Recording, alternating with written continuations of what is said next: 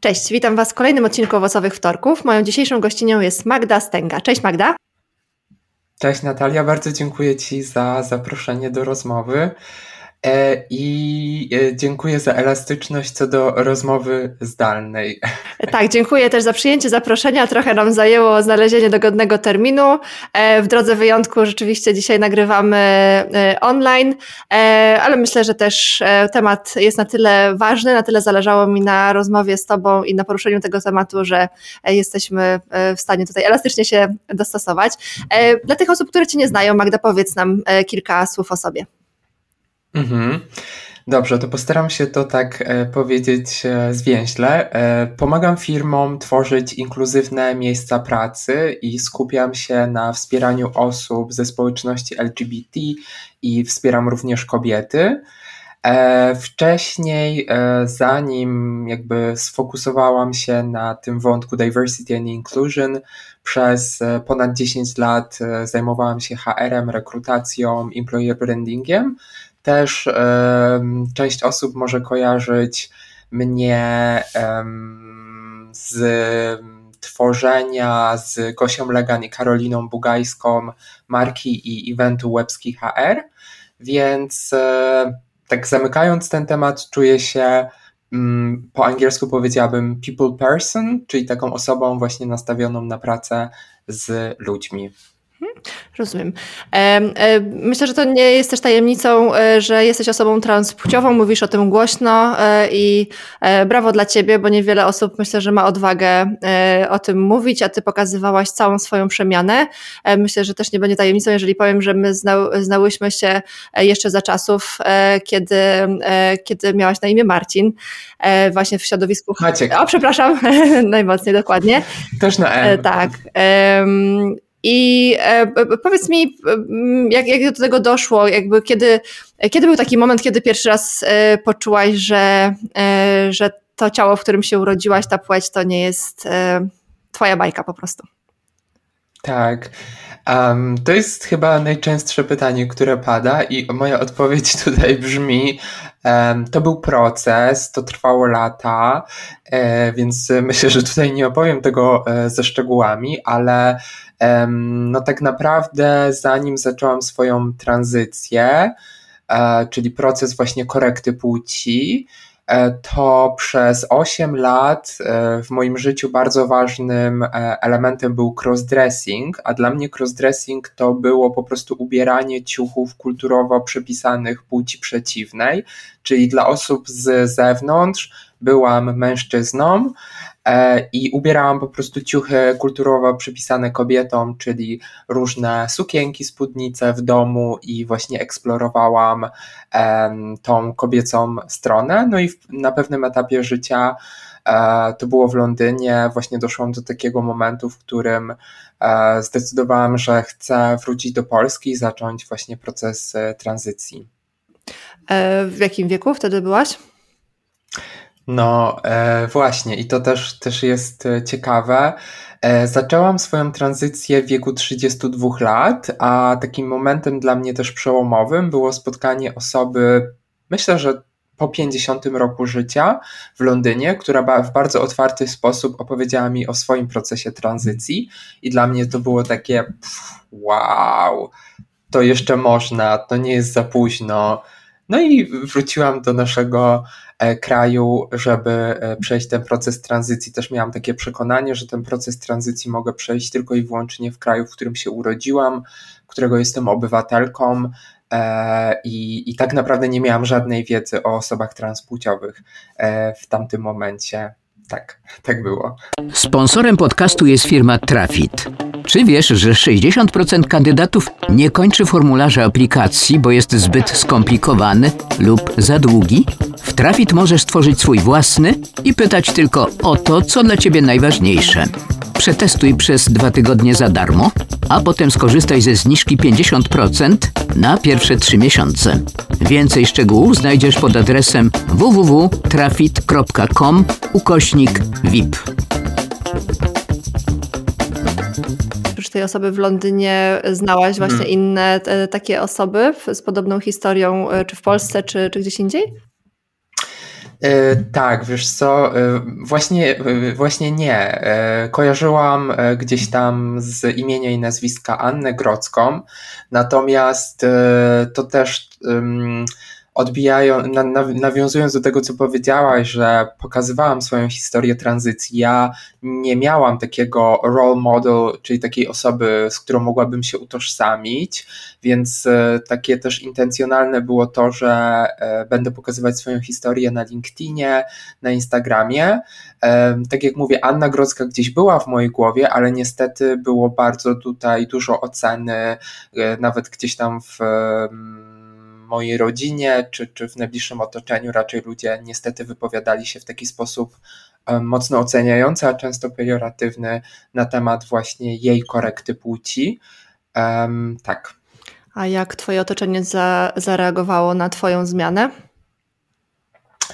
Wiesz co, no dla rodziny e, to e, było na pewno trudne.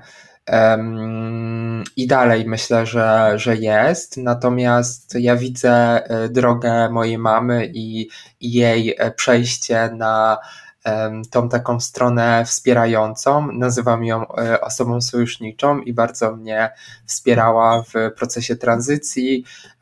To nie wiem też, czy będziemy rozmawiały, no ale jakby ja mogę też powiedzieć, i to też nie jest tajemnica, e, ja jestem, jakby tak sobie zaprojektowałam tą swoją e, ścieżkę tranzycji, że od pół roku, prawie pół roku jestem po sex reassignment surgery, czyli jestem kobietą transpłciową z waginą. Um, I ten zabieg właśnie przeszłam w Serbii i, i też moja mama mnie w tym procesie e, wspierała. Um, także um, no też e, na głos chciałabym powiedzieć, że jestem osobą uprzywilejowaną, bo z jednej strony miałam to wsparcie mojej mamy, a z drugiej strony też miałam w ogóle możliwość przejścia e, tego zabiegu, bo no właśnie, nie każdy, nie każda osoba ma. Chodzi o kwestie finansowe, czy też jakieś inne względy? Mm, wiesz co, no to różnie, no sam zabieg e, jest drogi i ja go przeszłam w Serbii i sama za niego płaciłam. E, a e, no, czasami niektóre osoby albo właśnie no, nie są w stanie finansowo, albo na przykład ich zdrowie na to nie pozwala, albo po prostu też nie chcą, tak? To nie jest tak, że każda kobieta transpłciowa chce i czuje, że ta wagina powinna być E, u kogoś. E, ja poczułam, że u mnie ona powinna być, ale też znam dużo transpłciowych kobiet, które dalej żyją z penisami i są po prostu szczęśliwe i to jest, e, i to wiem, że dla ludzi jest często trudne, tak, bo jesteśmy taką grupą zróżnicowaną i, i jeśli ktoś tak faktycznie myśli binarnie, kobieta, mężczyzna i konkretne organy płciowe, no to często w przypadku osób transpłciowych to, to nie jest takie oczywiste, tak? Mhm. A jakie są takie kroki ku takiej przemianie? Czy są takie elementy, które mm, każdy musi przejść właśnie, a które są, tak jak mówisz właśnie o tej operacji, mhm. niekoniecznie i też są osoby, które, które nie przechodzą mhm. jakichś kroków? Tak. Um E, w Polsce i no w ogóle na świecie możemy mówić jakby o trzech e, etapach e, procesu tranzycji. To jest właśnie pierwsze, powiedziałabym, jest to tranzycja społeczna, tranzycja medyczna i tranzycja formalna. Tranzycja społeczna po prostu oznacza, że mówimy na głos, tak jak ja powiedziałam na samym początku swojej tranzycji, jestem ma i używam zaimków ona jej. To było imię, które używałam przez pierwszy rok tranzycji. I, I, często też dla ludzi to było takie, no ale co to ma, to jest, co to za imię. E, ale z perspektywy czasu ja bardzo się cieszę, że, że to nie była od razu Magda, bo e, no, nie byłam na to gotowa, ale to um, przynosiło różne pytania. E, więc tranzycja społeczna to jest po prostu funkcjonowanie w społeczeństwie pod no, często zmienionym imieniem, czy z jakby innymi zajmkami niż te, które zostały nam nadane przy e, urodzeniu. Drugi etap, znaczy drugi etap, tranzycja medyczna, a jakby część osób transpłciowych w ogóle e, nie decyduje się na tranzycję właśnie medyczną. Ja od razu e, zaczęłam właśnie przyjmowanie hormonów, ale no też, żeby jakby była jasność, to nie jest tak, że e, przychodzę sobie do lekarza i mówię, od dzisiaj chcę brać hormony, tylko musiałam przejść proces e, taki um, diagnostyczny. I to była rozmowa, kilka spotkań z seksuologiem, lekarzem prowadzącym wypełnianie kwestionariuszów takich psychologicznych, aby sprawdzić, czy ta moja transpłciowość nie jest um, czy ona nie jest takim stanem przejściowym, czyli tutaj też wykluczamy różne zaburzenia um, i jakby właśnie um, specjaliści, eksperci robią taką diagnozę, po której e, jakby mając taką diagnozę, że jestem osobą transpłciową, e, zaczynam proces przyjmowania hormonów i w moim przypadku były to żeńskie hormony estrogeny, które do tej pory biorę jak szalona trzy razy dziennie. E, I e, na początku tranzycji e, do tego właśnie zabiegu waginoplastyki, jakby to sex reassignment surgery, w skrócie będę mówić waginoplastyka, no bo to jest między innymi właśnie mm, waginoplastyka i w momencie, w którym jakby mam waginę, no to jakby już nie przyjmuję blokeru testosteronu przez, e, przez ten okres przed, e, przed właśnie tym zabiegiem, czyli do połowy lipca. Ja przyjmowałam również bloker, e, blokery testosteronu i na tym etapie już tego, tego nie robię. E? A, jeszcze formalna, tak. Formalna to jest taka wisienka na torcie, ale tak już zupełnie szczerze, to jest, to jest trudny proces również taki emocjonalnie, ponieważ polskie prawo wymaga pozwania rodziców, e, co jest pozwania rodziców e, o to, że to mm, jakby jest ich wina, że w naszym dowodzie jest ta płeć źle określona, a oczywiście to nie jest rodziców wina, to jest po prostu prawo z lat 90., które tak w taki sposób jakby wygląda i dla e, dużej części osób transpłciowych w momencie, w którym nie mają relacji z rodzicami, a są osobami dorosłymi, bo to jest bardzo ważne. Ja miałam 32 lata i tak musimy pozwać rodziców e, i jakby spotkać się z nimi w sądzie i jakby to wszystko, o czym mówię, czyli te zabiegi, których wszystkich nie wyszczególniłam, bo ja też inne zabiegi przechodziłam, to po prostu jakby potwierdzenia z tych zabiegów i cała ta historia od lekarzy jest za, załączana do tego procesu sądowego. E, I też mogę powiedzieć jako taką ciekawostkę, żeby sobie zobrazować, ile taki proces trwa. W moim przypadku on trwał 6 miesięcy. I e, to po prostu było właśnie pozwanie rodziców i spotkanie się z nimi e, w sądzie. W moim przypadku na szczęście była to rozprawa online. E, i miałam wsparcie też e, prawnika, który powiedział mi, jakie dokumenty mam przygotować, co w tych pismach musi być, bo, bo tak naprawdę no, była to dla mnie zupełnie e, abstrakcja. Ale w moim przypadku moi rodzice, i to też bardzo ważne, byli wspierający, czyli oni jakby może e, nie byli zachwyceni, ale e, nie mówili, e, że, że jakby z tym się nie zgadzają i niejako też musieli podpisać taki dokument, w którym było napisane, że Magda jest kobietą. Więc no, mm, w wieku 32 lat potwierdzenie rodziców i no i jest, jest to dosyć skomplikowane, tak, ale właśnie na początku tego roku, w styczniu, odebrałam e, dowód osobisty, w którym jest imię Magda i płeć jest kobieta, więc ja e, czuję, że mój proces tranzycji jest zakończony. Wow. Jakie to było uczucie, kiedy otrzymałaś ten dowód? no właśnie, to też nie jest, nie było w moim przypadku tak, że na pewno zawsze, e, jakby na każdym etapie była ulga, tylko ten etap zakończenia tranzycji w moim przypadku on się tak troszeczkę wydłużał, bo na początku mi się wydawało, że tym etapem e, właśnie końcowym będzie e, waginoplastyka i że będzie to końcem lipca, a tak naprawdę Później jeszcze była rozprawa w sądzie, później wyrok się u, musiał uprawomocnić, e, później e, musiałam w Urzędzie Stanu Cywilnego zmienić imię, bo najpierw zmieniałam imię, dopiero później e, za, mogłam jakby e, zaaplikować o nowy dowód. o właściwy dowód, bo tak chcę o nim myśleć. Nie, nie, nie nowy, ale właściwy. I, to no na pewno jest ulga w podróżowaniu, bo wyobraźcie sobie sytuację, że um, wasza, wasza tożsamość to jest na przykład kobieta, a przez półtorej roku waszego życia pokazujecie komuś dowód, w którym jest mężczyzna. I e, może na początku, gdy moje ciało jeszcze się nie zmieniło i wizualnie dało się rozpoznać tę osobę, no to po półtorej roku, e, gdy, gdzie ja uważam, że ta zmiana jest duża, no to dla ludzi często była taka mm, konsternacja, często niezrozumienie i różne reakcje, tak? A akurat moja praca polega na podróżowaniu i to podróżowaniu po całym świecie, więc przekraczając granice, no spotykałem się z różnymi sytuacjami i to było, to było e, często dyskomfortowe. No właśnie, ty jesteś e, freelancerem, a co w przypadku osoby, która e, pracuje na etacie bądź szuka nowej pracy? Jak, jak w takiej sytuacji się zachować? Czy przedstawiać tą nową tożsamość, czy starą, czy jakoś wyjaśniać, może już na etapie CV? Jak, co byś doradziła takim osobom? Mhm. Wiesz co, no ja zawsze doradzam i polecam bycie sobą, e, ale e, bardzo cieszę się, że mamy tę rozmowę, bo przedstawimy też taki, taki szerszy kontekst. Ja bym na pewno e, użyła tego imienia które jest imieniem, często pojawia się imię preferowane. Znaczy, no, to nie jest moim zdaniem imię preferowane, moim zdaniem to po prostu jest imię, e, no ale jakby rodząc się, no nie mamy wpływu na to, jakie imię zostanie nam nadane, tak?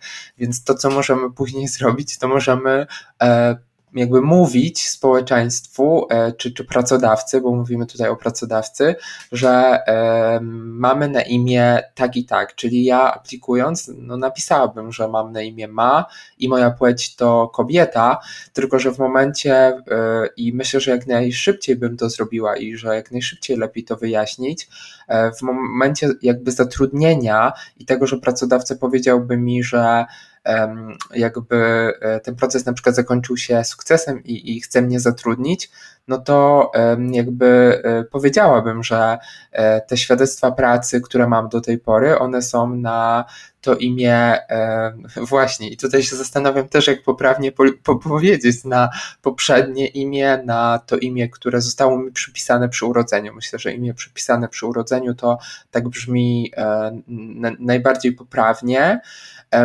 Ale no właśnie, pytanie też, czy spotkamy osobę, która e, ma już jakieś doświadczenie z osobami transpłciowymi, bo sama jak właśnie prowadzę takie warsztaty, w których um, uświadamiam ludzi i, i uczę ich, e, jak, jakie pytania zadawać i, i, jak tą otwartość w sobie też e, rozbudzać i, i jak wspierać osoby um, nieheteronormatywne, to no często właśnie jest taka informacja, że no u nas są systemy i to może się nie udać. E, to jakby to właśnie prawnie faktycznie tak jest, że E, no to wszystko musi być na imię formalne. Umowa może, musi być na to imię formalne, które jest w naszym dowodzie. Ta płeć też musi być ta, która jest w dowodzie. Natomiast ja zawsze mówię, że nawet jeśli nie jesteśmy w stanie w jakimś systemie tego zapisać, to jesteśmy w stanie powiedzieć danej osobie, wytłumaczyć, z czego to wynika, bo e, też sobie wyobraźcie taką sytuację, że przychodzicie właśnie proces korekty płci i jakby słyszycie często, że e, co, czegoś się nie da, tak? E, co, coś nie możemy zrobić. No i e, ja to słyszałem w swoim e, procesie, na przykład gdzieś tam od lekarzy, czy w ogóle od, od różnych instytucji, że, że czegoś się nie da zrobić. No to jeśli wy będziecie tą osobą, tym rekruterem, tą rekruterką, która wyjaśni nam, dlaczego tego się nie da i że ta osoba będzie w komunikacji używać tych zaimków, czyli zwracać się do mnie e, ma i, i będzie mówić zrobiłaś, e, przyniosłaś, czyli końcówki żeńskie, to tak naprawdę to jest dla mnie dużo e, jako osoby transpłciowej przechodzącej ten trudny proces. E, troszkę się tutaj rozgadałam, ale mam nadzieję, że troszeczkę... To wszystko bardzo ważne rzeczy, o których mówisz, bo od razu mi przychodzi do głowy, wiesz, nawet formularz rekrutacyjny, gdzie też e, mhm. zaznaczasz e, płeć czasami, e, albo jak już zaczynasz pracę, no to też trzeba ci stworzyć maila i pytanie właśnie, czy jest możliwość stworzenia maila takiego, e, jakbyś chciała, w, o takim imieniu, czy to musi być właśnie z tego formularza, który e, wypełniłaś mhm. według danych, danych z dowodu.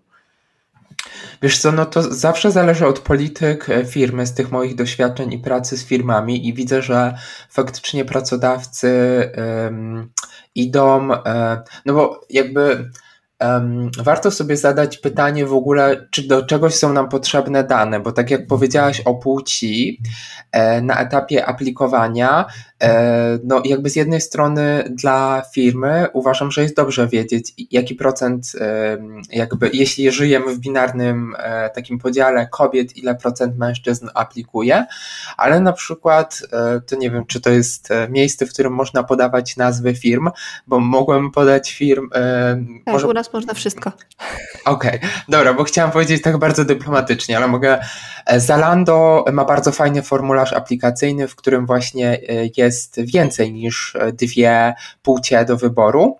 E, I, I ten formularz jest bardzo, e, bardzo inkluzywny, jest aplikacyjny, chciałam powiedzieć, jest aplikacyjny i jest inkluzywny, więc jeśli ktoś będzie słuchać tego, e, tej naszej rozmowy, na pewno będą to miliony wyświetleń, odsłuchań, to tak, już teraz poważnie, to Zalando jest takim fajnym formularzem aplikacyjnym, po prostu wejdźcie sobie w jakąkolwiek ofertę i jakby przejdźcie do tego etapu właśnie właśnie aplikowania. Nie musicie go przechodzić, ale zobaczycie właśnie w jaki sposób, e, jak on wygląda. Czyli jaką oni dają Więc... E, odnośnie właśnie płci? Dają trzecią opcję, czy, czy coś jeszcze? E, więcej, tak. E, oni dają do wyboru, ale ja sobie myślę, że ja na przykład jak pracuję z firmami, to doradzam, żeby wpisać na przykład kropeczki, tak, żeby każda osoba już sama sobie to z, zdefiniowała. No bo wtedy jakby też, też jest większa dowolność, ale w ogóle zacznijmy od pytania, czy to na pewno jest ten etap. I nie chcę się nad tym zatrzymywać, bo tu można poprowadzić warsztaty i długo o tym rozmawiać. Czy to na pewno jest etap, na którym warto takie rzeczy pytać, tak? Um, jeszcze też zapytałaś e, Natalia o Teraz troszkę się rozproszyłam. Powiedz, przypomnij mi, o co zapytałaś? Co Cię interesuje? Już popłynęłam za tym, co, e, co mówisz, ale e, chciałam na pewno też zapytać A, troszkę. bo o mailu pytałaś, prawda? Tak, o tym mailu. E, więc wiesz co, spotkałam się naprawdę z przeróżnymi, jakby spotykam się często z tym, że firmy faktycznie otwarcie podchodzą, czyli jeśli w systemie na przykład ATS-ie jest imię, e, ja, ja będę cały czas mogę się posługiwać swoim, e, e, swoją historią, bo to też może nie wybrzmiało, ale ja mam taką pełną otwartość, żeby używać swojego poprzedniego imienia, czyli Maciek, i e, ja jestem ok z tym, żeby o tym mówić, ale są osoby transpłciowe, które jakby nie są ok i po angielsku to to e, nazywamy dead name'em. I jakby, jakby wypowiedzenie na głos ich dead name'u może powodować to, że dana osoba no nie czuje się komfortowo, ja czuję się komfortowo, więc możemy powiedzieć, że ja mam maila maciek.stega małpa na przykład e, i trafit mówi do mnie mnie, e, znaczy, no jakby wychodzi ta rozmowa, że zaczynam proces tranzycji i jakby załóżmy Adrian, który na pewno będzie nas słuchać, mówi e, to e, ma, ja założę ci maila na ma.stega małpa e, i to jest i to jest coś, z czym ja czuję się komfortowo, co, co ja doceniam jako ma. I jakby dla ludzi jest jasność, jakiego ja używam imienia, tak? Ale spotkałem się też i jakby taką praktykę e, widzę, że robi coraz więcej pracodawców, bo e, no tak naprawdę wiesz, e, to nie chodzi tylko o transpłciowość, to chodzi o to, że na przykład znam Magdaleny, które nie lubią pełnej wersji swojego imienia i wolą Magda. I, i takie jest moje imię, bo też mnie bardzo teraz śmieszy, jak bardzo aktywnie siedzę sobie na portalach randkowych i mężczyzna pisze do mnie, hej Magdaleno, i ja piszę, hej, nie jestem Magdalena, jestem Magda, bo moje imię w dowodzie to Magda. Więc chodzi tutaj o nierobienie założeń, co jest trudne, więc e, tak, e, ale też e, jakby, żeby ten wątek domknąć, czasami też jestem zaskoczona, że osoby, które na LinkedInie, znam jedną taką bardzo aktywną osobę transpłciową, ona nie jest z Polski, ona mieszka w Niemczech i na przykład byłam e, zaskoczona, jak e, korespondowaliśmy i w jej e, mailu, ona też używa zaimków ona jej, też jest transpłciową kobietą, zobaczyłam imię, no nie będę mówić jak brzmi to imię, no ale jest to imię męskie. I to było dla mnie zaskoczenie, bo ale też nie miałyśmy jeszcze rozmowy, nie, nie, czułam się jakby też komfortowo, bo może ona nie czułaby się komfortowo, żeby pytać, dlaczego tak jest. No po prostu przyjęłam, że tak ma, e, używa innego imienia na co dzień, jest bardzo znaną osobą pod tym imieniem, e, ale to było dla mnie swego rodzaju e, zaskoczenie, ale to też może e, jakby znowu po tej wypowiedzi też taka rekomendacja, nawet jeśli coś dla Was jest zaskoczeniem, to uszanujcie to i to jest tak, że no ktoś z jakiegoś powodu, powodu tak robi, tak? I właśnie myślę, że w tej akceptacji o to chodzi, że jeśli coś nawet dla nas na pierwszy rzut oka jest, nie wiem, niezrozumiałe czy nie nasze, to nie nagujmy tego, tylko po prostu jakby dajmy czas, żeby się z tym w jakiś sposób oswoić. O to też chciałam Cię zapytać, e, co byś doradziła osobom, które mają w swoim środowisku pracy osobę transpłciową? Jak byś polecała, żeby z taką osobą rozmawiać? Bo z tego, co mówisz, to sama masz takie obawy, trochę rozmawiając z inną osobą transpłciową, żeby jej nie urazić. I myślę, że wielu z nas też może mieć e, taką obawę. Czy są jakieś takie złote, złote rady, które mogłabyś e, nam przekazać w tym zakresie? Mm, tak. Ja uważam, że po pierwsze warto słuchać, czyli e, jeśli ja mówię, że jestem ma i używam zaimków ona jej, a miałabym brodę e, i miałabym e, krótkie włosy, albo ich bym nie miała, bo wymieniłam takie dwie cechy, które często dla ludzi tak kulturowo, czyli w sensie brak włosów i broda, są przypisywane płci męskiej, to jeśli mówię jestem ma i używam zaimków ona jej, no to proszę idź za tym, czyli nie, nie mów do mnie Maciek y, i zrobiłeś, y, przyniosłeś, tylko po prostu słuchaj, co ja do ciebie mówię, y, bo, bo to jest ważne i, i to też jest trudne. E, bo e, mamy jakieś swoje wyobrażenie, jak wyglądają kobiety, jak wyglądają mężczyźni. Ludzie mają wyobrażenie, kim są osoby transpłciowe, też mają wyobrażenie, co mają między nogami. E, mówię też o tym, no bo często jakby ludzie zakładają, że ja mam penisa, co nie jest prawdą. E, ale żeby nie odbiegać, e, to, to jakby pierwsza rzecz to ta komunikacja i takie po prostu, tak jak ja powiedziałam, że jestem people person, to takie people oriented w takim sensie właśnie przyjmowania tej osoby taką, jaką ona jest i, i jakby mm, pójście za jej preferencjami w kontekście komunikacji. Um, uważam, że y, powiedziałabym, czego nie robić, bo to, że ja dzielę się swoją historią i że jawnie y, na głos mówię, tak, jestem transpłciową kobietą, to jest jakby mój wybór i to jest moja praca zawodowa. Ale w środowisku pracy, gdy mamy pierwszą osobę transpłciową, to ja też spotykam się z tym, że ludzie myślą, że jakby takie nadmierne eksplorowanie i podpytywanie ją jest ok, ale no jakby ja nie mówię, że ci ludzie mają złą intencję, bo to, to kolejna rzecz jest też, że nawet jeśli ktoś do mnie powie, e, Magda, ty jesteś trans, to ja się na to nie obrażam, bo jeśli słyszę dobrą intencję, to jeszcze może domykając ten temat komunikacji. I to, że ktoś po prostu nie wie, że moją preferencją i pierwszą identyfikacją, bo moja, moja pierwsza identyfikacja to jest kobieta. I dopiero później idzie za tym kobieta transpłciowa, nie kobieta transseksualna, ale to są słowa i one, one mają znaczenie, ale ważniejsza jest dla mnie intencja. Jeśli ktoś ma dobrą intencję, to ja już w tej komunikacji nawet tej osoby nie poprawiam, bo tak naprawdę też znowu w tym kontekście randkowym musiałabym e, bardzo często kogoś poprawiać, tak? I mówić, że na przykład ja jestem kobietą transpłciową, a nie transseksualną. Więc to nie o to chodzi. E, jakby, ale to jest też moje podejście, bo ja zawsze wierzę, że jeśli jest dobra intencja, to e, to, to jest ok. Ale też jeszcze dodam coś tutaj bardzo ważnego.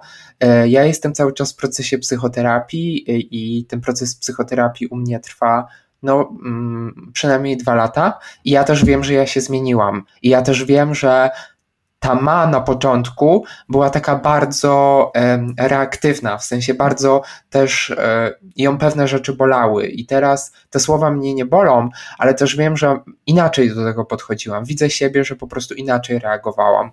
Więc ja uważam, że na przykład, ale już teraz do konkretów, jeśli jesteś osobą z zespołu czy, czy menadżerem, i ktoś przychodzi i mówi ci, słuchaj, jestem ma i zaczynam swój proces tranzycji, to pierwsze co jako menadżer czy osoba w zespole warto jest powiedzieć dzięki Ma za to, że podzieliłaś się ze mną tą informacją, no bo ja nie musiałam się tym podzielić, ale ja wyszłam e, z taką inicjatywą i też poczułam zaufanie. Ja poczułam, że to jest organizacja, to jest miejsce, w którym mogę powiedzieć.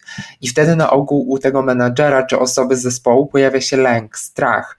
I to też jest naturalne, i ktoś wtedy y, może powiedzieć: Ja nie mam doświadczenia w jakby, ja, ja nie znam innych osób transpłciowych i jak najbardziej to jest ok. Ja nie przychodzę do ciebie z oczekiwaniem, że ty e, przejdziesz za mnie tą tranzycję.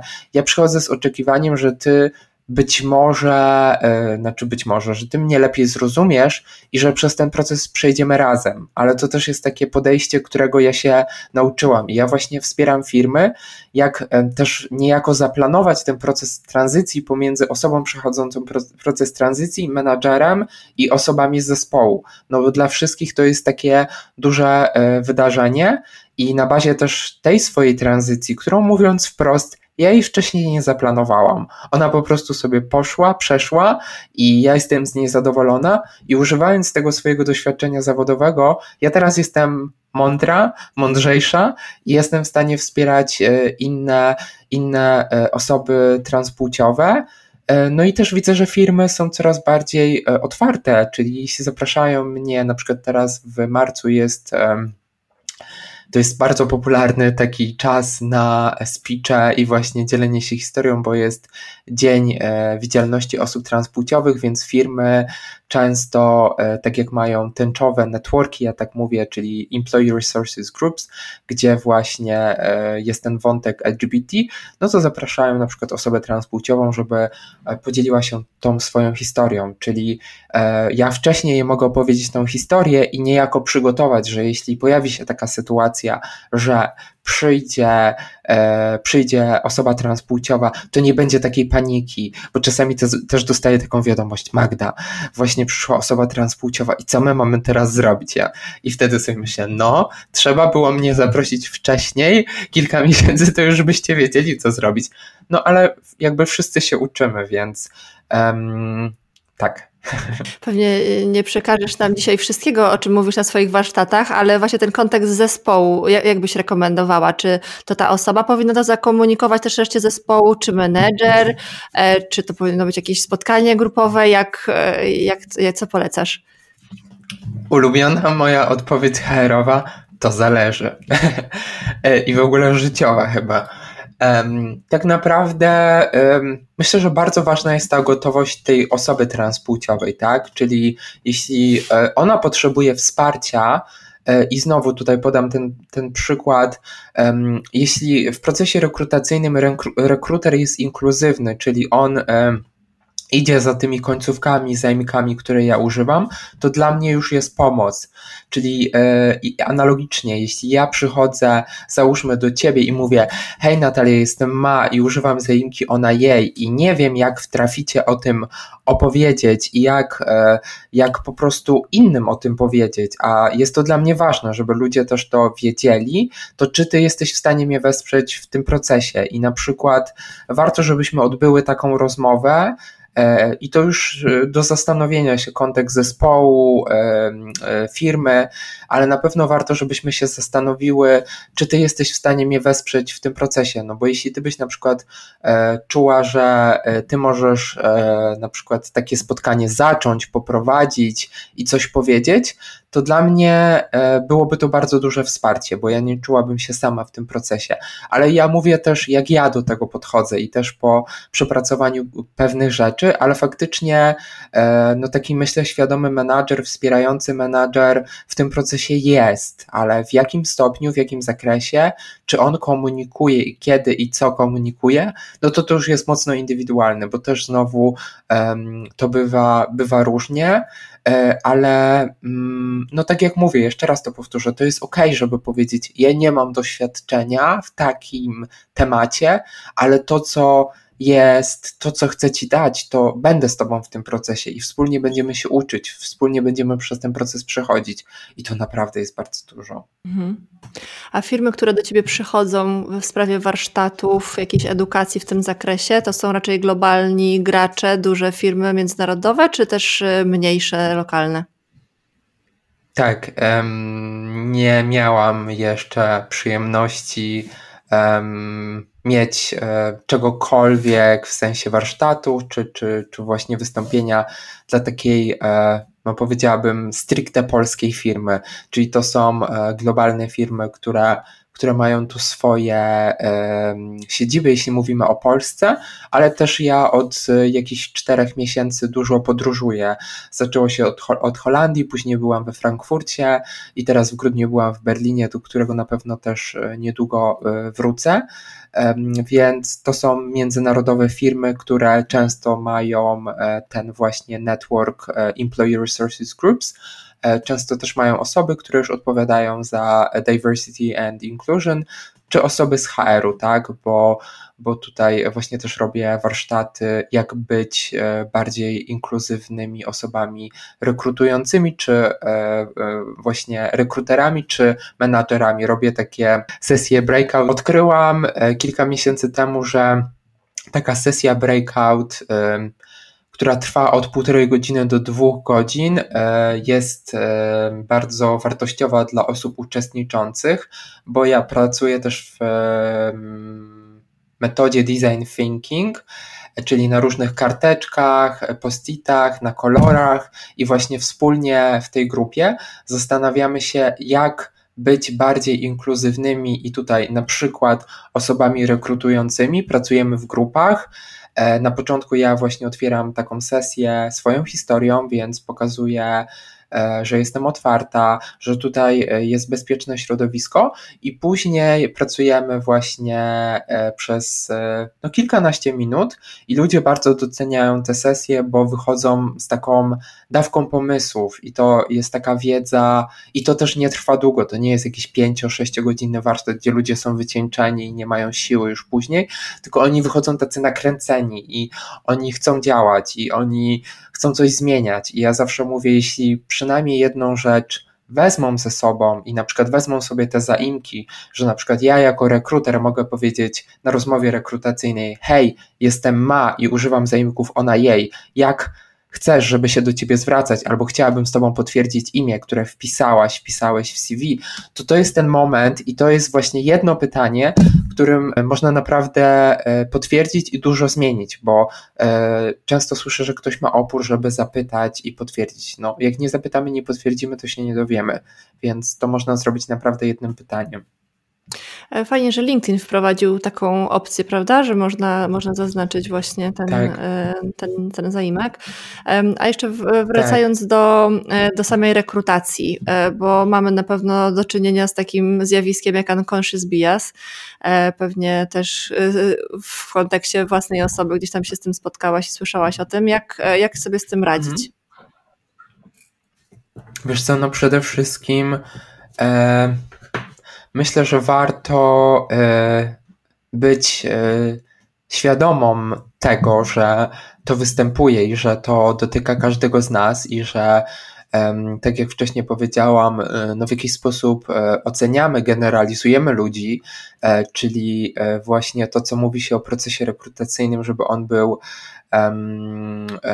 żeby kryteria oceny były e, wystandaryzowane, czyli żeby one były e, takie mm, same dla wszystkich osób uczestniczących i żeby każda osoba, która mm, rekrutuje, oceniała na podstawie tych samych kryteriów, to może nas wesprzeć w tym procesie, bo no, ja uważam, że my nigdy tego nie wyeliminujemy, bo Sama teraz aktywnie ja już nie prowadzę procesów rekrutacji, ale szkole jak rekrutować i wiem, że po prostu e, tak jak ludziom, z jedną osobą nam się lepiej rozmawia, z drugą nam się rozmawia trochę gorzej. I właśnie jeśli nam się rozmawia trochę lepiej, no to my możemy przymknąć e, oko na te kryteria, jeśli nie mamy ich spisanych, nie czujemy ich w takim sensie, że jest jakaś lista kryteriów e, wspólnych, po których selekcjonujemy kandydatów czyli na przykład jeśli szukamy mm, osoby do pracy w środowisku międzynarodowym, no to y, ktoś y, musi mieć znajomość angielskiego na przykład na poziomie C1, no to nie przymykamy oko, e, że z kimś nam się dobrze rozmawia nawet po angielsku i robi błędy, tylko na przykład mamy test e, Cambridge, który sprawdza tę wiedzę i każda osoba musi przejść ten test i nie wpiszemy po ocenie e, tej osobie, z którą nam się dobrze rozmawiał, że ma poziom C1 bez zaproszenia jej do etapu tej weryfikacji pisemnej, tylko wytłumaczymy tej osobie, że ona musi przejść ten proces i będziemy każdą osobę traktować w ten sam sposób. E, czyli nie będziemy, nie będziemy tutaj e, przymykać oka i traktować kogoś lepiej czy e, gorzej. I te, dlatego mówię, że też w grupie osób, które zajmują się rekrutacją, ważne jest to, żebyśmy mieli takie poczucie, że te kryteria wszyscy rozumiemy i w, według tych wszystkich kryteriów tych, te osoby oceniamy. I dlatego też w rekrutacji, co jest trudne i, i, i, i mało firm, tak naprawdę mniej niż więcej firm tak robi, że na przykład na spotkaniach rekrutacyjnych są dwie osoby i później pomiędzy tymi osobami jest jakiś proces kalibracji, e, porównania e, tej oceny, żeby to nie była taka jednostronna e, ocena, no bo właśnie wtedy te unconscious bias, one się mogą bardzo u, pojawić. A czy idąc dalej, bo mówiłaś, że nie znasz bardzo dużo osób e, transpłciowych, a idąc szerzej, właśnie całe środowisko LGBT, czy to, jest czy to są osoby narażone na dyskryminację podczas rekrutacji? Um, myślę, że każdy, każda z nas jest, jest na to w jakimś stopniu narażony. E, widzę naprawdę, że E, to też, żeby powiedzieć na głos, że firmy, e, osoby zajmujące rekrutacją są naprawdę coraz bardziej świadome i coraz bardziej też chcą po prostu więcej i, i jakby lepiej nas rozumieć. Um, Natomiast e, no jesteśmy, jesteśmy narażeni, narażone, bo e, wiesz, w momencie, w którym ktoś e, tworzy ogłoszenie rekrutacyjne i na przykład mówi o, e, używa słów mama, tata, a e, nawet w Polsce, gdzie pary jednopłciowe nie mogą adoptować dzieci, czy nie mogą wspólnie wychowywać tak prawnie dzieci, to ja zna, znam przynajmniej kilka w Krakowie, które mm, no, mają dzieci, no to jakby to już pytanie jest takie, to, to, to, biologicznie pewnie nie są ich dzieci, ale to są ich dzieci. I jeśli ktoś jest tęczową mamą na przykład i e, widzi ogłoszenie fajnej firmy, która interesuje tą osobę i widzi tam słowa mama, tata, no to druga mama niekoniecznie będzie chciała, no, nie będzie świadoma e, mama też z takim fajnym doświadczeniem zawodowym, no pójdzie do firmy, która używa e, słów e, innych, tak, nie używa słowa tata, tylko po prostu rodzice e, i, i, trochę faktycznie po angielsku jest pewnie łatwiej, natomiast e, no właśnie chodzi o takie małe rzeczy, o zmienianie małych rzeczy i o w ogóle branie tej perspektywy, że trochę może być inaczej, czyli nie pytamy jakby nie zakładamy też, e, że, że, że, że, właśnie to jest tata i mama, tylko zakładamy, że może być, może być trochę inaczej i że na przykład, co implikuje na przykład benefit w postaci tego, że są urlopy dla dwóch mam na przykład i, i w Polsce to nie jest jakieś, jakoś popularne, ale no, rozwijamy się i, i prędzej czy później będzie e, to prawo do adopcji. Ja w to mocno wierzę i, i bardzo kibicuję parom jednopłciowym, bo moja perspektywa teraz się zmieniła. Wiecie, od stycznia to ja mogę, teraz już mogę kandydata za rękę i do urzędu stanu cywilnego, tylko, tylko jeszcze kandydata nie ma. E, tak, więc. E, a no tak, bo teraz Więc... możesz, tak? Wziąć e, ślub cywilny z mężczyzną? Tak, znaczy no mogę też wziąć kościelny, ale to nie ten kierunek u mnie. E, tak, mogę. Nie mogę z kilkoma, szkoda, ale z jednym tak. A jak, jak ci idą poszukiwania, jak jesteś, jesteśmy przy tym temacie, czy osoby są, wspominałaś przed spotkaniem, że, że jesteś aktywna na Tinderze między innymi. Jaka jest, jest otwartość osób na, na Tinderze czy innych platformach na, na osoby transpłciowe?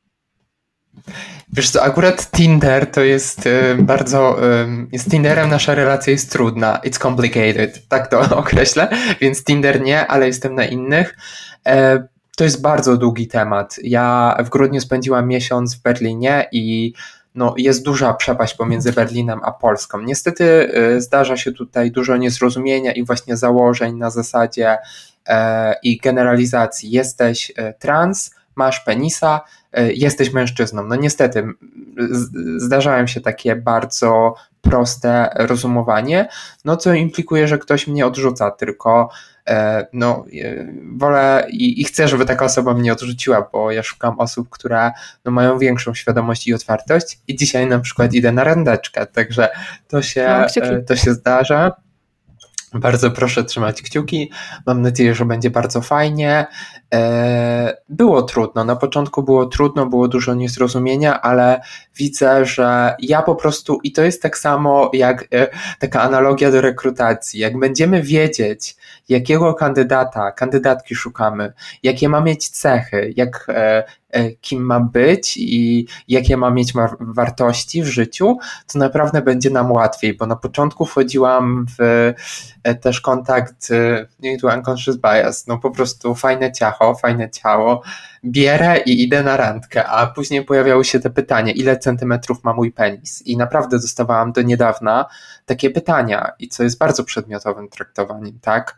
E, dlatego też ja otwarcie o takich rzeczach mówię i wierzę, że no w miejscu pracy my nie jesteśmy oderwani od życia, jakby to, to się nie rozdziela, w sensie to się przenika dla mnie, tak? I u mnie jako freelancerki, tak jak powiedziałaś, to się bardzo przenika i to tak naprawdę jest mega płynne i ktoś, kto pracuje pewnie na etacie bardziej rozdziela te przestrzenie, to e, no nie jesteśmy inną osobą, jesteśmy tą samą osobą, więc, e, więc to jest ważne, żeby też o tych kwestiach e, chociaż trochę powiedzieć. No, to jest takie moje podejście.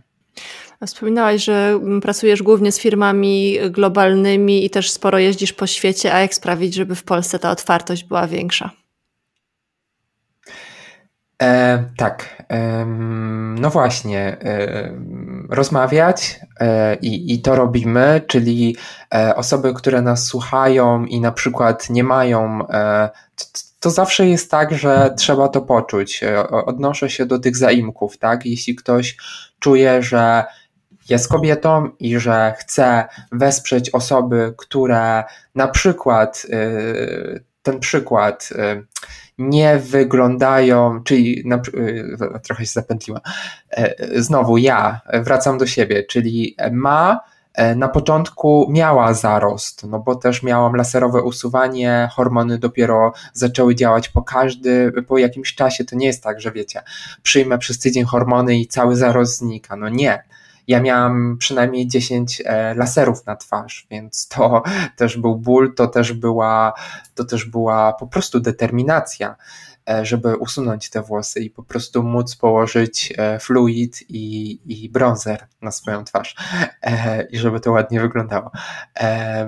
Więc jeśli ktoś poczuje, że jakaś kobieta czy osoba kobieca e, poczuje, że chciałaby wrzucić na LinkedIna zaimki, ona jej i tego jeszcze nie zrobiła, no to to jest tak naprawdę rzecz, która wspiera w tym procesie popularyzacji tego, bo Widzę, że na przykład to na LinkedInie bardzo się zmieniło, że dużo osób używa tych zaimków, czyli wiecie, e, wcześniej, e, nie wiem, 5 lat temu, gdybym ja powiedziała jestem ma i używam zaimków ona jej, to zawsze byłam pierwszą osobą, co implikowało, że o, pewnie ona jest transpłciowa.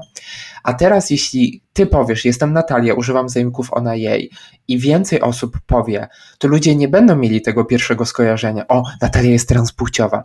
E, więc to jest wspieranie nas w tym procesie. A tak jak mówię, te zaimki czasami one nie są takie oczywiste, bo też e, my mówimy dzisiaj, jakby koncentrujemy się na mojej historii, czyli też na tej transpłciowości. Mamy osoby niebinarne, które ani nie czują się kobietą, ani nie czują się mężczyzną.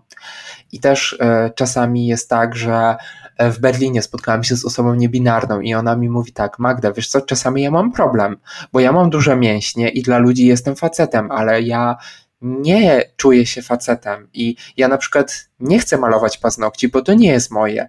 I na przykład ta osoba czuje takie oczekiwanie, że ludzie chcieliby widzieć u, u tej osoby. O, prawie ja się pomyliłam, ale się skontrolowałam, bo chciałam powiedzieć u niego.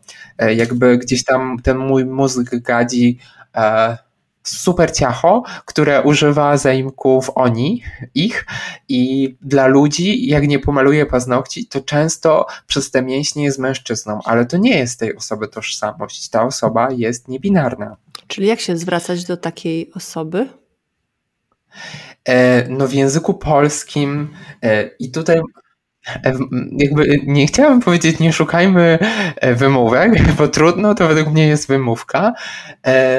Natomiast zapytajmy tę osobę, jak chce, żeby się zwracać, bo spotkałam się u osób niebinarnych, z różnymi, e, różnymi e, jakby potrzebami w sensie komunikacji. Są osoby, które lubią taką, to jest chyba komunistyczna forma, państwo. Co zrobili państwo? E, jest też taka właśnie osoba, ale ja, to, co ja mogę zaproponować, bo ja nie chcę się wypowiadać za osoby niebinarne, bo ja jestem binarna, transpłciowa Magda, ale znam przynajmniej w Polsce dwie osoby niebinarne, które otwarcie mówią o sobie na LinkedInie, więc jeśli będziemy chciały, to ja mogę potwierdzić z nimi, czy są ok i będziemy mogły podlinkować profile do tych osób, bo one otwarcie e, pokazują, gdzieś się wypowiadają w komentarzach, więc też będziecie mogli sobie prześledzić. I są też bardzo otwarte, więc e, może to być takie ciekawe, żeby też e, ich profile i napiszcie, jak coś, e, jak tutaj będzie znowu zgoda, żeby rzucić profile, że jesteście od Magdy i chcecie obserwować niebinarną komunikację. Bo to jest ważne, żeby po prostu, no to jest, to jest właśnie ta edukacja, czyli odpowiadając na to pytanie edukacja, uświadamianie, ale też e, zmiany. My na pewno bardzo potrzebujemy e, jako społeczność LGBT, no i tutaj powiem tak w liczbie mnogiej, my potrzebujemy osób sojuszniczych, czyli my potrzebujemy też heteroseksualnych osób, kobiet, mężczyzn, którzy nas wesprą, wesprą w tym procesie, bo czasami jest tak, że ktoś mówi, a no co ja mam do tej spo, społeczności LGBT, jak ja mogę was wesprzeć? No możesz nas tak wesprzeć, że na przykład jesteś białym, heteroseksualnym mężczyzną, menadżerem, to też możesz sobie wpisać zaimki on jego, i możesz w ten sposób nas wesprzeć, tak? Każdy może nas wesprzeć i to nie musi być wsparcie nas poprzez pójście na paradę czy marsz, bo często jest tak, że ktoś myśli, że wsparcie nas to tylko jest przez to. No nie, to jest przez wsparcie nas w takich codziennych, małych rzeczach. Tak, i, i um, interpretujesz e, właśnie dodanie tego zaimku na LinkedInie jako taki sygnał, że wspiera się osoby LGBT? Tak, zdecydowanie, zdecydowanie. Zdecydowanie. Tak samo w stopkach mailowych, e, w tych formularzach wewnętrznych e, jakby systemów e, czy ATS-ów właśnie te zaimki, one, one się pojawiają. Tak, to jest, to jest, jeśli wiesz, ty jako Natalia, tutaj troszkę tak e, się odniosę i sprawdzę później, czy na LinkedInie masz, czy nie masz. Do tej pory nie e, miałam, ale, ale zmienię. Nie, nie wiedziałam, że to jest taki tego cel, chociaż u mnie jest pewnie cel podwójny, bo moje nazwisko też e, mhm. sprawia, mm. że mam na nazwisko Bogdan, więc niektóre osoby, zwłaszcza z zagranicy, okay. mogą mieć wątpliwości, jaka, jaka jest moja płeć, więc jeżeli to tym bardziej będzie taki sygnał dla osób tak. transpłciowych, że je popieram, to, to jak najbardziej to jak najbardziej to zmienię. E, na pewno to, co zrobiliśmy, to w badaniu szczęście w pracy Polaków. E, w tym roku pierwszy raz po obserwacji ciebie zrobiliśmy trzecią formę. Właśnie tam jest zaznaczenie płci w statystyce i zrobiliśmy też dodatkową formę. Tutaj idzie serduszko takie piękne. Cieszę się, że, że też no, po prostu bierzecie pod uwagę, że, że może być inaczej, bo to ten proces, my tego, jakby to już się zadziało i, i właśnie przewagą, przewagę będą mieć ci pracodawcy, te firmy, które no, będą odpowiadać na potrzeby ludzi i to jest, jest we wszystkim. Tak jak ja opowiadam swoją historię i walkę o swoją kobiecość, wiele biologicznych kobiet, tak jak ty, e, czyli tych, które się uro, urodziły z angielskiego cis kobiet, czują bardzo dużo w mojej kobiecości, bo ja na przykład teraz odkrywam przyjemność swoją, tak?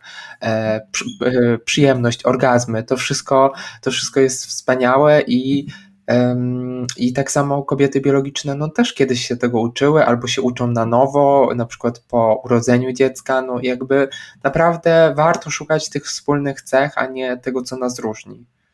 Dokładnie. A chciałam jeszcze wrócić trochę do Twojej historii. Czy pamiętasz ten pierwszy dzień, bo wspominałaś o tym, że kiedyś przebierałaś się w domu e, i mhm. później mhm. zaczęłaś też pokazywać to światu e, zewnętrznemu. Pamiętasz ten pierwszy dzień, kiedy wyszłaś w kobiecym stroju e, na zewnątrz? Nie pamiętam pierwszego, ale pamiętam takie przebłyski. Um, jakby to, to tutaj mam nadzieję, że to też jakby. Bo chciałabym być autentyczna w tej swojej historii i u mnie motywacją był na początku seks i ja po prostu spotkałam się z mężczyznami na seks. To nie było tak, że ja tylko sobie ubrałam te ciuchy i, i tym się jakby rozkoszowałam. W pewnym momencie ja się tym rozkoszowałam, czyli moja historia jest taka, że ja się przez, ja przez crossdressing i ten seks z mężczyznami, tak, seks, Magda ciągle mówi o seksie, e, odkryłam, że e, jestem transpłciowa.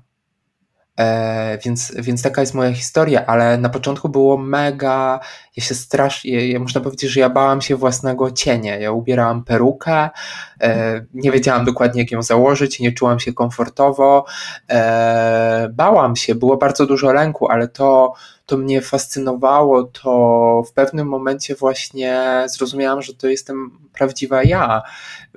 Więc pamiętam, że po prostu oglądałam się, jak wyszłam na ulicę, bo na początku to robiłam właśnie w zaciszu domowym e, i, i później jak wyszłam na ulicę, bardzo się przejmowałam i do tej pory się też czasami przejmuję e, zdaniem innych ludzi. Jak ktoś mi się przygląda, to e, się zastanawiam, z czego to wynika i, i jakby też miałam takie, e, takie mm, jakby przekonania, myśli, że to wynika z tego, że moja twarz jest na przykład za mało kobieca, albo e, też z moim głosem, że e, to przez mój głos, że ktoś słyszy męski głos, tak? Więc to są też takie rzeczy, nad którymi pracuję i, i ważne jest dla mnie też to, że mm, właśnie no, ktoś traktuje mnie w taki sposób, w jaki, w jaki chce w jaki chcę być traktowana i nawiązując do tej dzisiejszej randki, później zostanę po podcaście na LinkedInie wiadomości Magda, jak było na randce, bo wiemy z podcastu, że, że była randka. E, dobra, to kto napisze, to napisze, może bez szczegółów, ale napisze, czy było, dam kciuka, tak. Ja sama jestem tak. ciekawa, to daj mi e, znać. Ale napisz, napisz i wtedy sprawdzę, czy są zaimki. To tak się umówmy.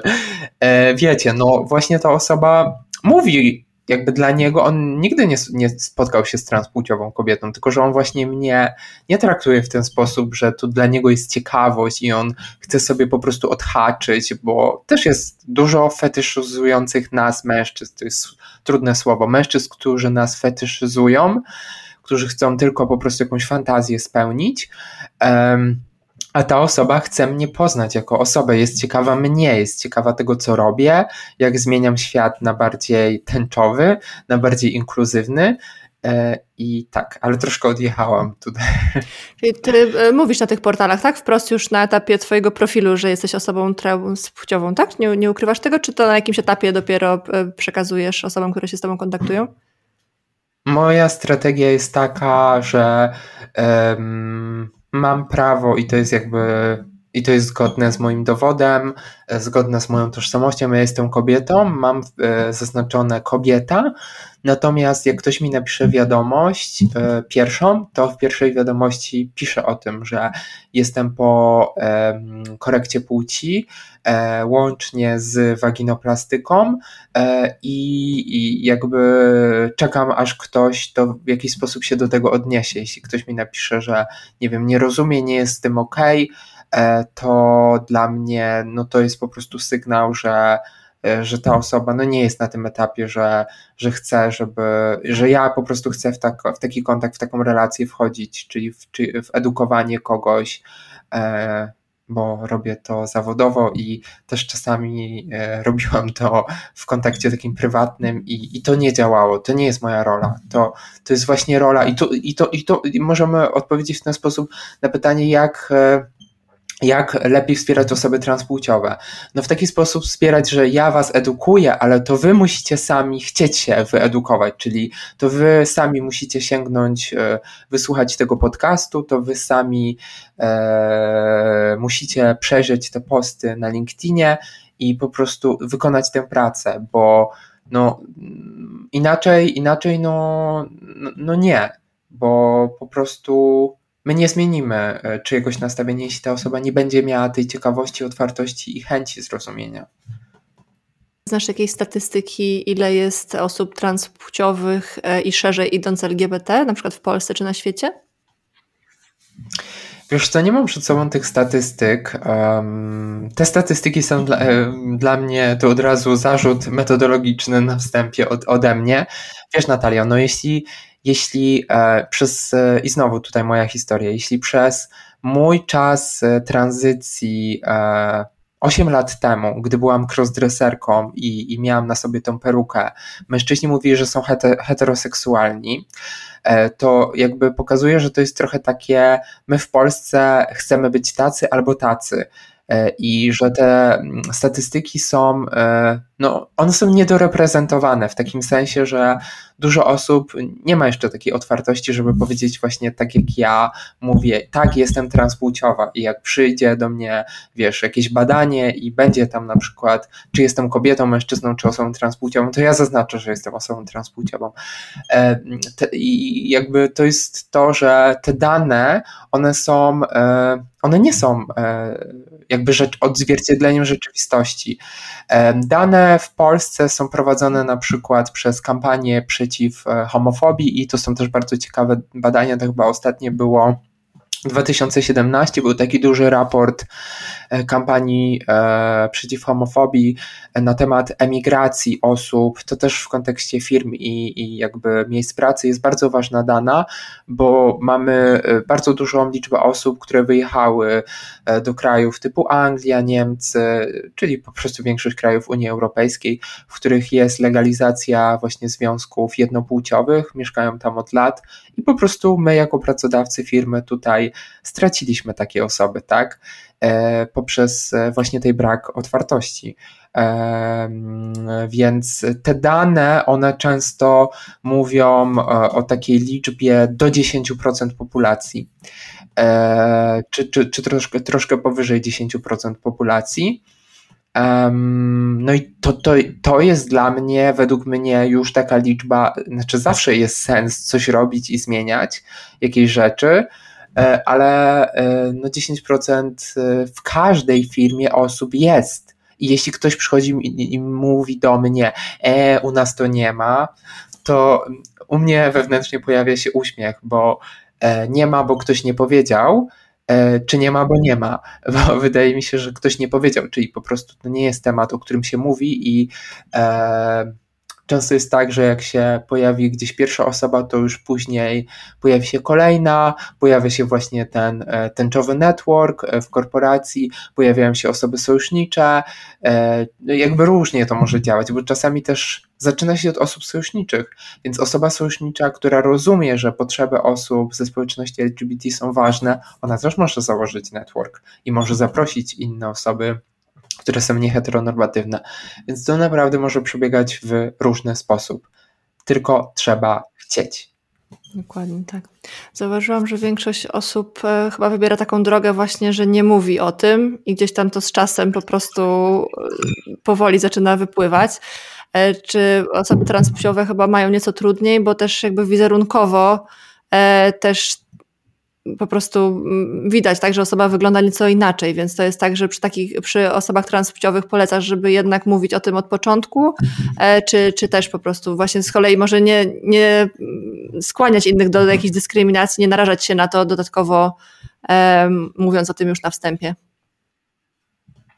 Wiesz co, ja, no, ja do ni niczego do nikogo, e, niczego do nikogo, nie, nikogo do niczego nie chcę zachęcać, bo to musi być ta gotowość, o której ja wcześniej mówiłem, czy musi być. No to jest jakby moje doświadczenie życiowe i, i to, co ja czuję, że jeśli ktoś nie będzie mieć gotowości, bo czasami y, też mam takie rozmowy, y, że ktoś mówi, wiesz co Magda, bo u mnie w zespole ja tak czuję, że jest osoba transpłciowa i ja naprawdę chciałabym pomóc i, i bardzo często y, jakby jest taka rozmowa, ktoś przychodzi z takim tematem, tylko mówi ktoś, czy, czy ja mam zainicjować tę rozmowę i to jest trudne pytanie, bo um, Znam osoby transpłciowe, które pewnie by doceniły taki ruch i, i, i, one byłyby gotowe, żeby się otworzyć i one by to doceniły, ale też znam takie osoby transpłciowe i to jest e, trochę ten przykład, co ja powiedziałam, że ja nie chcę dla ludzi, żeby oni w autobusie e, i na przykład w organizacji analogicznie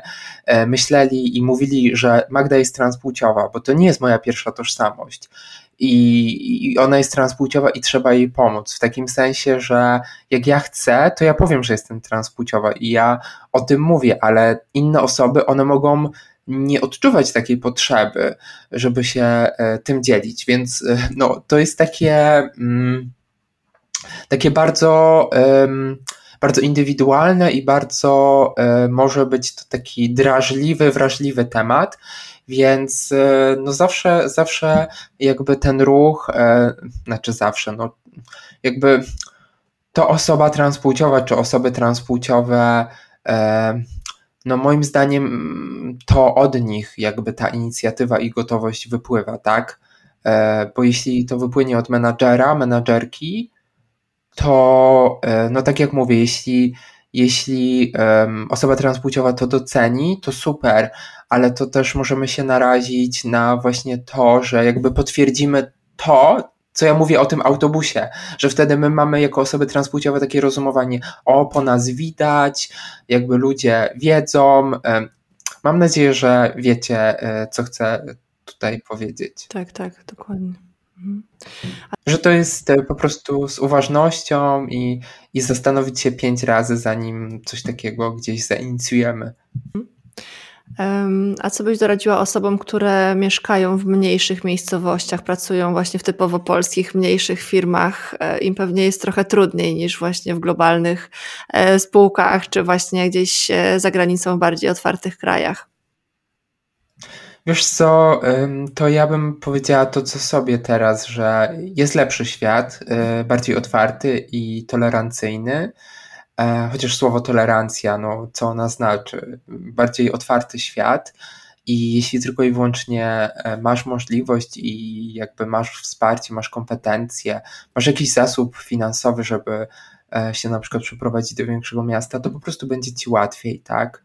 Um, ja mieszkam na przykład na wsi pod Krakowem e, i e, taki coming out, bo mam na LinkedInie i znaczy teraz mam na LinkedInie mam Berlin, bo spędzam tam dużo czasu i to jest też takie miasto, w którym będę chciała pewnie za jakiś czas żyć. E, natomiast e, no i jakby może to też wam pokazuje, że e, właśnie to, że idź tam, gdzie świat jest gotowy na ciebie, a nie idź tam, gdzie musisz wszystkich, e, znaczy może nie wszystkich, ale gdzie, gdzie po prostu spędzisz dużo energii. No bo e, jakby podsumowując to, co mówiłyśmy o tranzycji, to nie jest tak, że ja się zatrzymałam na półtorej roku i sobie przechodziłam tranzycję. No nie, ja żyłam, miałam swoje problemy, ja pracowałam, to wyobraźcie sobie, że dochodzi wam tranzycja. I to jest kolejny argument, dlaczego powinniśmy wspierać osoby w tranzycji. No bo to jest ciężki proces, bo to jest ogromna zmiana dla każdej osoby, więc jeśli w małym kroku ją wesprzemy jako pracodawca, to my jej naprawdę bardzo pomożemy. Okej. Okay. E, dobrze, a powiedz mi jeszcze, e, gdyby ktoś miał do Ciebie jakieś dodatkowe e, pytania, gdzie można Cię znaleźć? Social media. Tak naprawdę no, LinkedIn jest taki najlepszym kontaktem zawodowo, chociaż chętnie podam maila. Też uczę się tego, żeby jeśli jest to możliwe, żeby pisać maila, bo no, dużo się dzieje, dużo też pracy może w styczniu nie było jeszcze aż tak dużo, ale na przykład od marca już będzie, będzie intensywnie, no bo w marcu wszyscy chcą coś zmieniać, bo jest Dzień Widoczności Osób Transpłciowych i e, jakby Dzień Kobiet, więc po prostu to jest taki miesiąc, który jest obfity w wiele wystąpień, więc e, powiedziałabym, że w pierwszej kolejności mail, E, jeśli też czujecie, że ta rozmowa dała Wam dużo, to ja będę super wdzięczny na przykład za maila, e, w którym będzie serduszko, bo dla mnie to też jest ważne, żeby wiedzieć, że to, co mówię, jest ważne dla ludzi i, i że daję też takie praktyczne e, porady. I na przykład, jeśli coś się zmieni, nie wiem, spotkacie za pół roku osobę transpłciową, to dajcie o tym znać, że wiedzieliście, w jaki sposób ją wesprzeć, bo to jest mega satysfakcjonujące i to jest po prostu miód na moje uszy i siła do kolejnych działań. Więc mail LinkedIn, a na Instagramie pokazuje e, cały swój świat. Pokazuje eventy, e, na których bywam, i to nie są gale, to są inne eventy, więc jeśli ktoś jest e, ciekawy takiego mojego pełnego świata, to zapraszam na Instagram. Wszystko znajdziecie po imieniu nazwisku Magda Stęga, także tak. Tak. To zapraszamy. E, jeszcze jedno pytanie, które, które pominęłam, a które też jest istotne. Kto Ciebie inspiruje do działania? Czy jest ktoś, kogo śledzisz? Może czytałaś jakąś książkę, która, która też dała Ci wiele i co mogłabyś tam też polecić do inspiracji? Mhm. O rany. Ciężkie pytanie. W sensie, tak, są, e, są osoby, które mnie inspirują. E, inspiracją dla mnie i też osobą, która pomogła mi rozwinąć mój biznes e, jest, mogę wymienić z imienia Kasia Gliszczyńska, która jest e, facylitatorką design thinking i to dzięki no, moim zasobom, ale też pracy z Kasią mogę pracować właśnie międzynarodowo, mogę inspirować ludzi no, na całym świecie i to jest właśnie e, wspaniałe, że to wszystko też może być w takim duchu nastawienia na potrzeby e, tej osoby, no bo w tym właśnie w design thinking ta empatia i praca e, właśnie na serduszkach, na kolorach jest, e, jest mega ważna. Także bardzo się cieszę, że e, poznałam Kasię i poznałam ją właśnie przez taki kurs design design thinking e, w HR-ze. I, I to było, jak jeszcze mieszkałam w Londynie, więc akurat trafiła na ten czas, gdzie ja myślałam o tranzycji, a później zaczęłam ten proces tranzycji i, i teraz cały czas e, razem pracujemy i te sesje dają, e, dają mi dużo. Także Kasia Gliszczyńska, jakby ktoś też chciał zobaczyć na LinkedInie, dodać do znajomych i powiedzieć, że Magda mówiła, że jesteś super, to, to śmiało. Super. Tak. Jest coś jeszcze, o co nie zapytałam, a co chciałabyś, czym chciałabyś się podzielić z naszą społecznością? Ja chciałabym bardzo podziękować za e, zaproszenie i Twoją determinację w tym, żeby e, nasza rozmowa się e, odbyła. Bardzo, bardzo było mi dobrze, miło z Tobą rozmawiać. Mam nadzieję, że osobom słuchającym dostarczyłyśmy jak najwięcej wartości. No i też Trafitowi za to, że tworzy taki fajny podcast. I, i cieszę się, że mogę dołożyć cegie, cegiełkę e, zdalnie, żeby e, troszkę ten świat zmieniać. No i mam nadzieję, że też, e, czy to my razem, Natalia, czy ja z Trafitem w przyszłości jakieś takie aktywności właśnie nastawione na E, wspieranie tego świata HR-owego, żeby był bardziej inkluzywny, będziemy mogli wspólnie zrobić i będziemy zmieniać tę Polskę e, na bardziej tęczową. Jestem, jestem jak najbardziej za. Myślę, że nawet samo to, że udostępnimy ten podcast i tą szczerą mhm. rozmowę, dziękuję Ci bardzo za tą szczerość i że mogłam się zapytać o wszystko. E, tak. Myślę, że to już bardzo wielu osobom otworzy, e, otworzy głowy. Mhm. Ja też polecam e, obserwowanie Magdy. Mi samej bardzo wiele to dało, bo nie znałam nigdy wcześniej osoby transpłciowej. Samo obserwowanie Cię w mediach społecznościowych sprawiło, że ten temat oswoiłam i, mhm. i mogłam też trochę wczuć się w, w, w Twoją rolę i w, poczuć Twoje trudności, a może też docenić e, to, że, e, że, że ja nie musiałam się zmagać z takimi, z takimi wyzwaniami. Mhm. Dzięki też, że podzieliłaś się tym. E, tak. Dziękuję bardzo, Dziękuję i, bardzo. i czekamy na podcast, żeby go wysłuchać. Papa, pa, do usłyszenia. Dzięki. Cześć. Thank